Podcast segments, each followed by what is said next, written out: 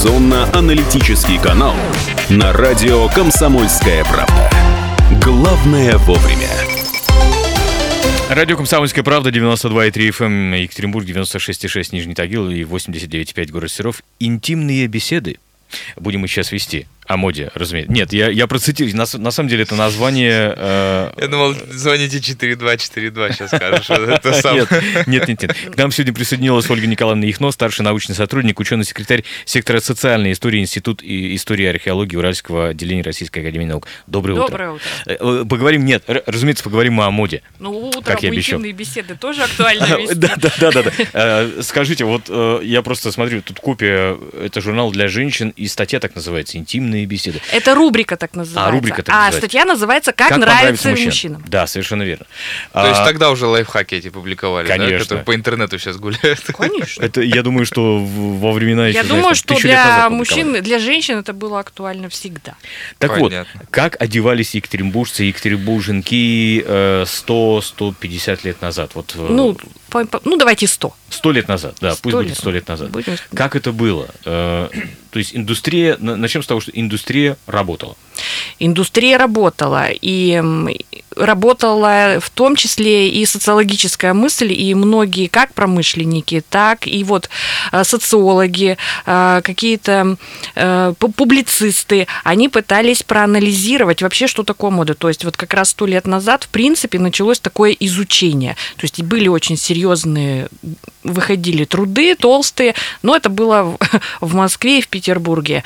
А в провинции э, просвещенные граждане получали, скорее всего, информацию чаще всего через журналы. Вот, например, такой популярный журнал, как «Хозяйка», или «Женщина», или «Женское дело». То есть их, во-первых, и публицистика сама очень сильно выросла, я имею в виду в количестве издаваемых э, изданий, журналов, и те, кто были грамотные, могли себе позволить подписку или сходить в библиотеку Белинского, например, которая у нас сто лет тоже отметила почитайте. Как видите, есть не только э, статьи о моде, о происхождении одежды, но и хозяйство и мода, мода и гигиена, то есть моду как некий социальный такой э, момент, аспект, аспект да? регулирования жизни включали во все сферы, в том числе. То есть я хочу сказать, что мода регламентировала не только одежду, хотя для нас она в большей мере связ как бы ассоциируется с одеждой. Хотя вот, например, и как уборка дома, и уход за одеждой, не сколько только даже структура одежды, но и уход за одеждой. Потом, как воспитывать детей, какие игрушки им давать, а, заниматься спортом или нет, какие диеты, ездить на курорты. Это все стало включаться вот в этот момент моды. Угу. И, естественно, ну, понятно. То это то, что называется мода на э, типа здоровый образ жизни, да, совершенно мода на воспитание правильно. детей такой-то. Да, такой мода на здоровые игрушки, мода на здоровое развлечение, э, в том числе и то, что мы с вами в прошлый раз обсуждали, это правильный репертуар в кинотеатрах, в театрах, там, где развлечения у нас были и в ресторанах, то есть, ну, что-то типа ночного клуба. То есть вот все эти аспекты стали включать в понятие моды. Понятно, что столица и провинция отличались. Существенно? Э, конечно, да. А в чем было отличие это самое? Во-первых, э, ну, в стоимости, скажем. Ну, во-первых, новинки впервые появляются в столицах. Столица, они, они их сами и продуцируют. Нужно учитывать, что в Российскую империю входила еще территория Польши. Не будем раздражать всех остальных. Но Варшава, и Петербург для России были модными столицами. И, естественно, они продуцировали новинки, хотя сами пользовались тоже информацией из Лондона и Парижа. Которые, собственно, и были модными столицами. Конечно, да. Но в любом случае, как вы догадываетесь, там, где есть императорский двор, там есть хорошие портные и модельеры, которые сами создают определенную планку. Ну и потом, как как раз было сказано вот в этом журнале «Хозяйство и мода», да, что в настоящее время новости моды с быстротой молнии распространяются по всему цивилизованному миру, находя себе поклонников и поклонниц среди представителей всех сословий без различия званий и состояний. И, конечно, мода э, становилась более доступной, но она э, в провинции была, скажем, более дешевой по материалам, по изготовлениям. Э, не было такой пышности, нарядности, хотя нарядность это такое качество российского менталитета в принципе. Мы все хотим быть нарядными. Слушайте, парочку сообщений зачитаю. В Российскую империю входила еще и Финляндия. территориально немного, да, но у них был свой статус, Да. у них были свои определенные условия. А Были ли журналы э, с откровенными фото, так называемые мужские журналы, спрашивает нас Олег. Эм, откровенно мужских журналов не было, но если вот я вам сейчас открою любую страничку, вот там, где с рекламой, там э, так бывает очень э, завуалированно. Французские откровенные открытки. Их можно было заказать по почте, и они вам придут. Причем там тоже было сказано в заклеенном конверте. Либо Мгм. там что, фотографии дам а, в костюме и без костюма. То есть вот... Очень э, завуалированно. очень завуалировано, да. А, ли- либо, там, допустим, не для ревнивых. И идет перечень, чего вы можете заказать по почте. Да, открытки были, э, таких такого количества журналов не было, но они ходили как раз отдельно в ночные клубы, в кабаре, и это было скорее мужское развлечение. Поэтому как устроена женщина, поэтому канкан и существовал. Для того, чтобы, когда своя дама вся там закованная в корсет, в панталоны и три слоя белья, это даже не одежда. Три? Ну да, рубашки, вот все эти юбки многочисленные. А То, что здесь называется многослойность. это только белье, а еще сверху еще платье, а еще еще сверху какая-нибудь накидка. То есть пока ты до дамы доберешься, а здесь танцует, причем юбки поднимаются, панталоны не всегда сшиты по внутреннему шву, поэтому вот это было то место, где мужчина хотя бы мог увидеть, как женщина У устроена. нас сейчас откровенный разговор на радио Ну, «Комсомольская вы же правда». начали с интимной Интимный, да. беседы. Да, да, да, да, это было модно. То есть м, мужчины могли посмотреть, как устроена женщина. Ну, тем более э, проституция тоже развивалась, в том числе в в Мы Екатеринбурге. знаем, э, кстати, для, для, для, э, тех, э, кто сомневается в том, что это было, считает, что у нас было общество высокой морали, Достоевского почитайте. Ну, Хотя бы Достоевского даже.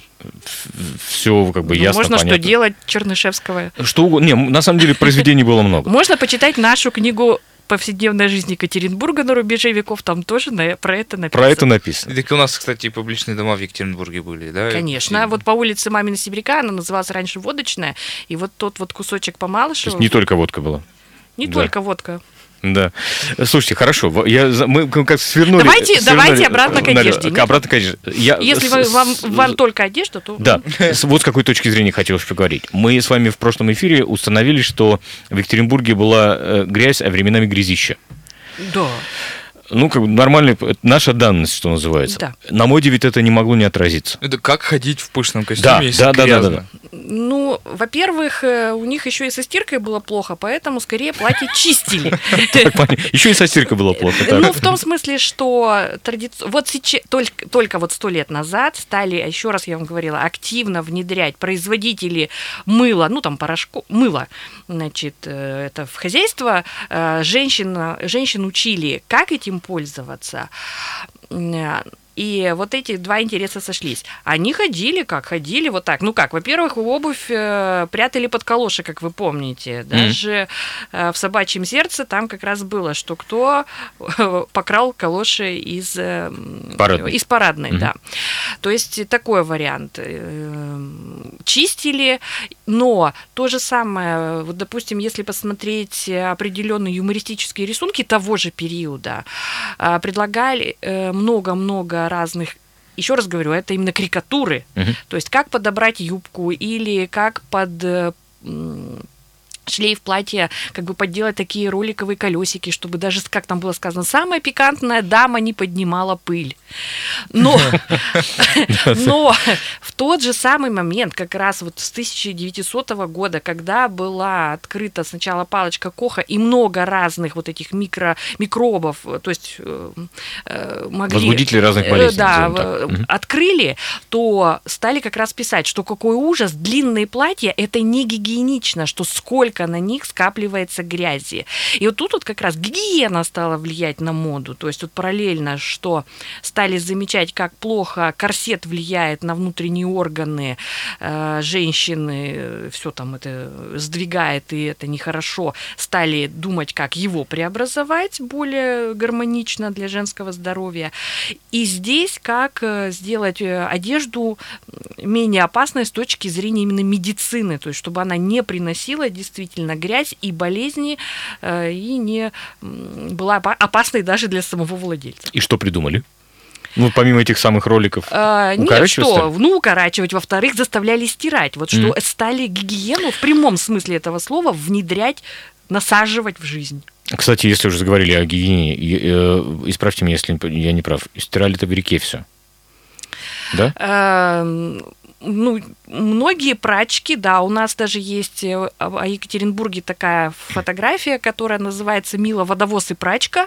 То есть они все, водовоз он воду из реки берет, а прачка в это же время, они стоят рядом, в этом же месте стирает белье. Ну, Понятно. это у Так. нас, у нас, у нас. Немножечко особенности гигиены, да, как раз? Э, Да, но при этом тут же могли и приводить э, лошадей на водопой, потому что у нас, э, у нас был транспорт грузовой, то есть он неважно, пассажирский или эм, грузовой, но это лошади, их надо было поить. Поили их, ну, в данном случае за а, царским мостом, там немножко так, по... не, не так глубоко они могли. Но смысл в Это том, что... декабристов сейчас. Да. Но смысл такой, что действительно все. ну, почему? Брали бочки эти самые какие-то лоханки могли стирать, то есть э, какие-то мелкие вещи. Еще раз говорю, скорее чистили или застирывали одежду, потому что с глажкой тоже была проблема, а все эти рюшечки, все эти, ну, вот эти защипы, все это сложно гладить. Мгм. Скорее чистили. Ну, или местами чистили, то есть где самые загрязненные места. То есть, понятно, воротник, э, рукава, ну и подол, Ну, понятно, и понятно. подол платья. Понятно. Если То есть это это, застирывалось, а остальное могло не стираться, да? Да, могло так немножко тоже Пошоркать. щеточкой, да, так по- пыль, пыль, по- ту самую. Прибить, что называется? Наоборот. А, очистить, очистить, да, не немножко. прибить, а очистить. Э, Слушайте, э, хорошо. Мы знаем, что э, город Екатеринбург у нас, знаете, как говорится, резко континент- континентальный климат. Да, наверное. То есть зимой холодно, летом жарко Да. бывает, да? И перепады действительно там могут составлять э, в течение года 60 градусов, а то и больше. Соответственно, э, давайте про, про сезонную одежду в том числе поговорим. Э, Вот те самые зимой, понятно, ну там более или менее ясно, но летом те самые вот эти 50 слоев, как вы там ходили во всем? Вы знаете, для меня вот это тоже всегда остается загадкой, как они ходили для того, чтобы оставаться добропорядочными барышнями, потому что все-таки э, гнет, скажем так, вот этот вот э, семьи, то есть морали, он был э, достаточно Силен, сильный, да. И м, для меня это тоже всегда, что ты должна надеть одну рубашку, потом корсет, потом вторую рубашку, потом платье. Ткани были более плотные, чем сейчас, в силу технологических, э, и они были натуральные. Для меня тоже загадка, ну вот ходили, Как-то ходили. как-то А, ходили. Давайте мы небольшую паузу сделаем. Напомню, что с нами сегодня Ольга Николаевна Ихно, старший научный сотрудник, ученый-секретарь сектора социальной истории, Институт истории и археологии Уральского отделения Вот. Российской академии наук. Вот. Оставайтесь с нами, мы сделаем небольшую паузу, не переключайтесь. Утренний информационно-аналитический канал на радио «Комсомольская правда». Главное вовремя. 8.47 в Екатеринбурге, радио «Комсомольская правда», 92,3 FM Екатеринбург, 96,6 Нижний Тагил, 89,5 город Серов. Напомню, с нами Ольга Николаевна Ихно, старший научный сотрудник, ученый-секретарь сектора социальной ис- истории, Институт истории и археологии Уральского отделения Российской академии, Академии наук. Говорим мы сегодня о моде э, 100 лет назад, 100-120 лет назад, какая была мода в Екатеринбурге. Ольга Николаевна, вопрос хотел, который пришел в голову. Вы сейчас показали фотографии, да, э, там зимние одежды, муфты, вот, которые носили для э, согрева, так сказать, рук. Скажите, пожалуйста, но все эти фотографии, которые мы видим, ну или подавляющее большинство черно-белые, а с цветами, в каких цвета, в какие цвета вообще одевались? Ну, Есть какая-то информация вообще? Конечно, там, где э, у нас есть музейные коллекции, они все сохранились. Но в То есть больш... с цветом все было хорошо. Э, С цветом было относительно все хорошо. А, Ну, скорее всего, цвет, конечно, присутствовал в летней, там, весенней, осенней, ну, вернее, ве- в весенней-летней гамме. Естественно, что шубы, то есть все, что было из меха и кожи, оно было натурального цвета, то есть какой уж есть, такой и есть. То есть в основном это черный, ну, в общем, э, натуральный, какая шкура есть. Черный или- или рыжий, там какие-то Да, оттенки коричневого. Да, черный или рыжий. Э, Единственная э, радость на тот момент, скажем, была, что наконец-то появились анилиновые красители и научились красить шерстяные ткани В достаточно яркие цвета. Поэтому все, что ши- могло шиться из каких-то шерстяных там драпов, вот э, шотландки, что-то такое, оно стало более ярко. То есть не только все черное, белое или коричневое, то есть опять же в цвет натуральной шерсти, но теперь цвет появился за счет достижений химии, опять же. И вот теперь тут можно было немножко поиграть. То есть и пальто стали появляться, допустим, бутылочно-зеленого цвета или какого-то фиолетового цвета, могли винного красивого Мгм. быть. То есть они, цвет стал присутствовать, потому что те дамы, которые не могли себе заказать а, полностью шерстяную, о, м, меховое пальто, э, ну, манто или что-то, шубу, как мы сейчас говорим, а у них они могли заказать более плотное шерстяное пальто зимнее, ну, кто мог себе позволить еще и меховой воротник. Ну и вот эти самые муфты. Э, Такой вопрос. А, Про женщин, понятно, мы еще к женщинам, конечно, вернемся. Вот э, на многих фотографиях мужчины в, в чем-то около военном. Ну, там Конечно. Да там, пол- кстати, и у, полувоенная же- и у форма, да? женщин-то тоже прослеживается такое ну, влияние, что ли, войны какое-то. стиля какой-то, да? Нет, почему войны? Э, Это скорее просто логика развития мужского служебного, скажем так, костюма, потому Мгм. что добропорядочный мужчина, Так и он- называлась служба. Да, он должен был служить. Ну, для того, чтобы заработать, он должен был служить. Э, Неважно даже дворянского происхождения или уже потом разночинного, скажем. А логика любого сюртука – это логика военной формы. То есть, ну, то есть либо военная форма напрямую, а, либо, соответственно, э, сюртук. Причем все ведомства, все министерства, они обладали э, своей униформой, то есть все министры ходили в униформе. И, соответственно, все нижние чины, которые были причислены туда, могли быть и телеграфисты, и инженеры, э, и даже те дамы, вот, которые девушка-девушка, э, то есть эти телефонистки, Мгм. они то э, и У них тоже Министерство образования, а, я имею в виду и учителя, они Мгм. все ходили в униформе, Мгм. а вся униформа, она развивается по логике военной формы. Вот как. поэтому здесь, потому что в основном это служба для мужчин, поэтому, кстати, очень долго женщин сначала не принимали вот на службу в принципе, потом, когда они, ну, каким-то образом а, получилось, что их стали принимать. Потом, когда она выходила замуж, э, из-за того, что, скорее всего, она будет беременная, а так как э, форма не предусматривала объемы на фигуру дру- слегка изменившейся женщины, и их вынуждены были увольнять. Ну, как бы сразу, что вышла замуж, Вот так. все, сразу увольняется. Вот. Но потом как-то это все решалось, хотя женщины, которые были служащие, то есть они, они все носили униформу. Конечно, это большое влияние на и гражданскую одежду в том числе. Слушайте, такой вопрос еще. Вот э, когда я смотрю на фотографии тех времен, э, с женщинами понятно, там платье, кружева и все такое. На мужчин посмотришь, если это костюм, то у него вид какой-то потрепанный, пыльный, помятый, это п- Пожилой потому что, немножко, ну, да, что, что Это побитый, если- что называется. Что значит побитый? Нет, что вы. Если И- мы им- смо- именно костюм, я имею в виду не, не сам там человек, а вот именно вот, вот во что одет. Э, Ну, во-первых, техно... во-первых, технология пошива, и мы же сейчас привыкли, что э, у нас много всяких э, штучек и приемчиков, которые позволяют костюму быть э, самому и держать форму. Тогда Мгм. просто не было всех этих приспособлений, которые существуют сейчас. Но если мы посмотрим на фотографии верхних чинов, то есть вот эти все в эполетах, У них все у- хорошо. У них все хорошо. Да. То есть, когда это парадные фраки, а, какие-то парадные визитки, там, конечно, все отглажено, отпарено. Но там работало, во-первых, хорошие портные, во-вторых, э, хорошие слуги, которые содержат костюм э, В надлежащем в виде, надлежащем виде. А, Там, где мы, вы, вы говорите, когда мы видим а, простых горожан, либо крестьян, которые приехали, у них не всегда есть технические, не были, вернее, технические возможности отпарить, отгладить, да и сшить так качественно костюм, как бы хотелось, потому что все-таки пиджак, ну, скажем, да, пиджак или пальто, то, что характеризует мужскую одежду, это очень серьезное э, предприятие. Мгм. И э, если вы помните э, фильм «Горец», когда шили костюм э, герою Шона Коннери, да, вы Мгм. помните, как они его шили? То есть это такое... Хотя они его за сутки там ему сшили, но это дело очень серьезное. Согласен поэтому- абсолютно. А, хорошо, мы, знаете, говорили, наверное, про людей преимущественно городских, но ведь было еще и сословие ну, там, крестьян, наверное. А ну или там, не знаю, пониже, попроще люди, так сказать. А по- лю- люди попроще как одевались?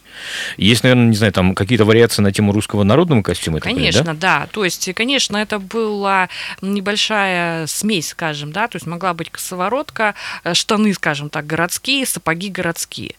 А здесь мог быть тулуп и который, кстати, тогда, вот в отличие от военной формы, которая застегивается для мужчины на левую сторону, то вот как бы такая традиционная мужская э, крестьянская одежда для удобства работы, все-таки они, скорее всего, были правши, то есть им Мгм. Удобнее, удобнее запахиваться. запахиваться, и она им не мешается вот Мгм. в процессе работы, я имею в виду исполнения каких-то обязанностей. А, но надо понимать, что в этот момент не было такого, то есть, э, да, они были приписаны к какому-то сословию, то есть выходец из да, скажем, да, но крестьяне жили здесь, могли содержать какие-то заведения, а, хоть торговые, э, хоть какие-то там услуги, хоть э, Мгм. извозчик, Понятно.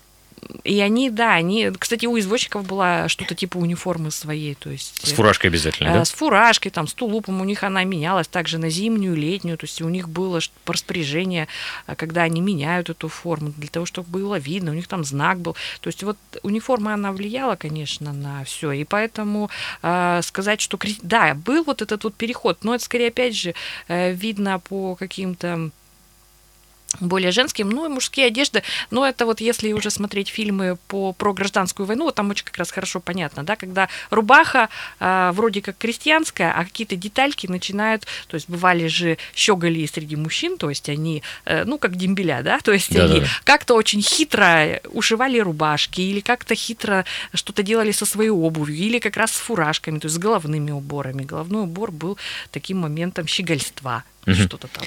А, слушайте, такой вопрос. Э, Сейчас же, знаете, есть такие вот там хипстеры, которые следят за внешним видом, я имею в виду среди мужчин. Который А та- ходит в косоворотке, рабочих штанах сейчас. Да, да, ну, да, да. кстати, Направо. можно будет. Почему-то вот в Баварии все чудно ходят в своей национальной одежде. э, В этих шортах-то Да, в. Испании ходят, э, ну, в, в национальные праздники. У нас тоже прекрасная одежда, которую... Ну, время от времени наши модельеры берут за основу Да русскую... просто к- кокошник в трамвай не входит. Тяжело тяжело его сложно. Нет, мы говорим про мужчин в косоворотках, а не про женщин в Не, не, я, я просто к тому, что, э, смотрите, сейчас, ну, такое есть, то есть, с одной стороны, есть там условные хипстеры, с другой есть э, большая часть, наверное, людей, которые, мужчин, которые думают, да ч- вы- мода, я, мода, где, где я, где мода, э, надену там... Джинсы за 900 и все. Да, да, да, из этой серии. А как тогда было? Да, я думаю также, что те, кто ходили или хотели привлечь внимание, или э, вот как раз этот же, опять же, вот все эти журналы, они тоже писали о том, что есть этот э, зрительный эффект, то есть когда э, люди фланируют или приходят в кино, то есть какие-то массовые мероприятия, вот эти гуляния, э, в клубы, то когда видят, э, то хотят что-то одеть э, интересное, если им э, если они к этому склонны или есть средства. Если нет средств, то как раз это период, очень замечательный, а, когда так называлась, появляется мода для бедных. То есть все то же самое. э, Ну, и- попроще. Но из более простого материала. Или там кружево не ручной работы, а фабричного производства. А там какая-то деталь, там воротничок или манжеты не вышитые, а украшенные готовой тесьмой. То есть э, или какие-то детали одежды, то есть фасон не отрезные, скажем, да, то есть где сложно там сшить и так далее, а такие обманки. Мгм. А хотел, кстати, спросить, а сейчас, кстати, популярны довольно секонд-хенды становятся. Тогда вообще как с одеждой? Вот относили ее, все выбросили или носят до Ну, тех пор, пока она прям не порвется? Ну, во-первых, э, у богатые хозяйки могли отдавать своим служанкам или А, бедным родственницам. Понял. А второе- Брат донашивает, что Э, называется. Да, Да, второе, это вот совершенно правильно, дети донашивают. То есть, ну, во-первых, детская смертность очень была высокая. Ну да, да. Вот. э, Во-вторых, э, даже если у старшей сестры, ну, грубо говоря, у- ей там шили какую-то юбку, да, у нее подол там что-то замахрился, но ее обрезают, к примеру, либо более младшей сестре, либо... И у младшей есть юбка новая, да? Да, Да, либо, либо брату там шортики сделают, там какую-то жилеточку. То есть это ничего никуда не выбрасывалось. Безотходное Практически производство. Ну, а все тряпки, естественно, там в хозяйстве. Вопрос, Понятно. где одежду покупали? То есть это был, э, какой был формат? Шили на заказ, либо были магазины готовой одежды какой-то? Не, ну, серьезно. Нет, вот как раз на самом деле этот, э, вот этот период, то есть сто лет назад, это как раз период формирования для города всех вариантов э, получения, скажем, одежды. Кто-то шил дома, ну, это совсем бедное население. Кто-то шил у портнихи, это те, кто мог себе это позволить. Кто-то ходил, то есть появляются так называемые магазины готового платья. А, то есть тогда ты уже свою фигуру подгоняешь под то, что есть, грубо говоря. Ну или как-то там что-то под это. То есть все варианты, они вот в этот момент стали появляться. Ну и на ярмарках, э, то есть когда это не... Есть же и стационарная торговля, а есть, скажем, какие-то п- периодические да, моменты. Ну и на ярмарках кто-то что-то там привез, потому что народные промыслы, скажем, никуда не делись. То есть Ну да, когда ну да. а, пуховый платок, вот они Вот, привезли. кстати, первое, что в голову приходит. Ну, нет, Мгм. то есть можно, то есть Павлово-Посадский или еще какие-то, то есть когда это как ярмарочная торговля, то есть привезли, потом оно может потом кто-то и стационарно начнет ими торговать, но какие-то вот эти промысловые вещи, Понятно. они или варежки меховые, кто-то сидит там, э, вот он там полгода белок стреляет, грубо говоря, а потом шьет. Или валенки, опять же. Да, или валенки. Такие типовые вещи. Да-да-да. Ольга Николаевна, спасибо огромное. Мне кажется, может еще много и долго разговаривать, вообще есть о чем. Вот э, по, Надо по при- необъя- Да, необъятной надо тем-то. придумать следующую Отлично. тему и говорить о повседневной жизни. В том числе Ольга Николаевна Ихну, напомню, с нами сегодня старший научный сотрудник, ученый-секретарь сектора социальной истории Института истории и археологии Уральского отделения Российской Академии Наук. С вами Андрей Леонов, Павел Филиппов. Информационно-аналитический канал на радио «Комсомольская правда». Главное вовремя.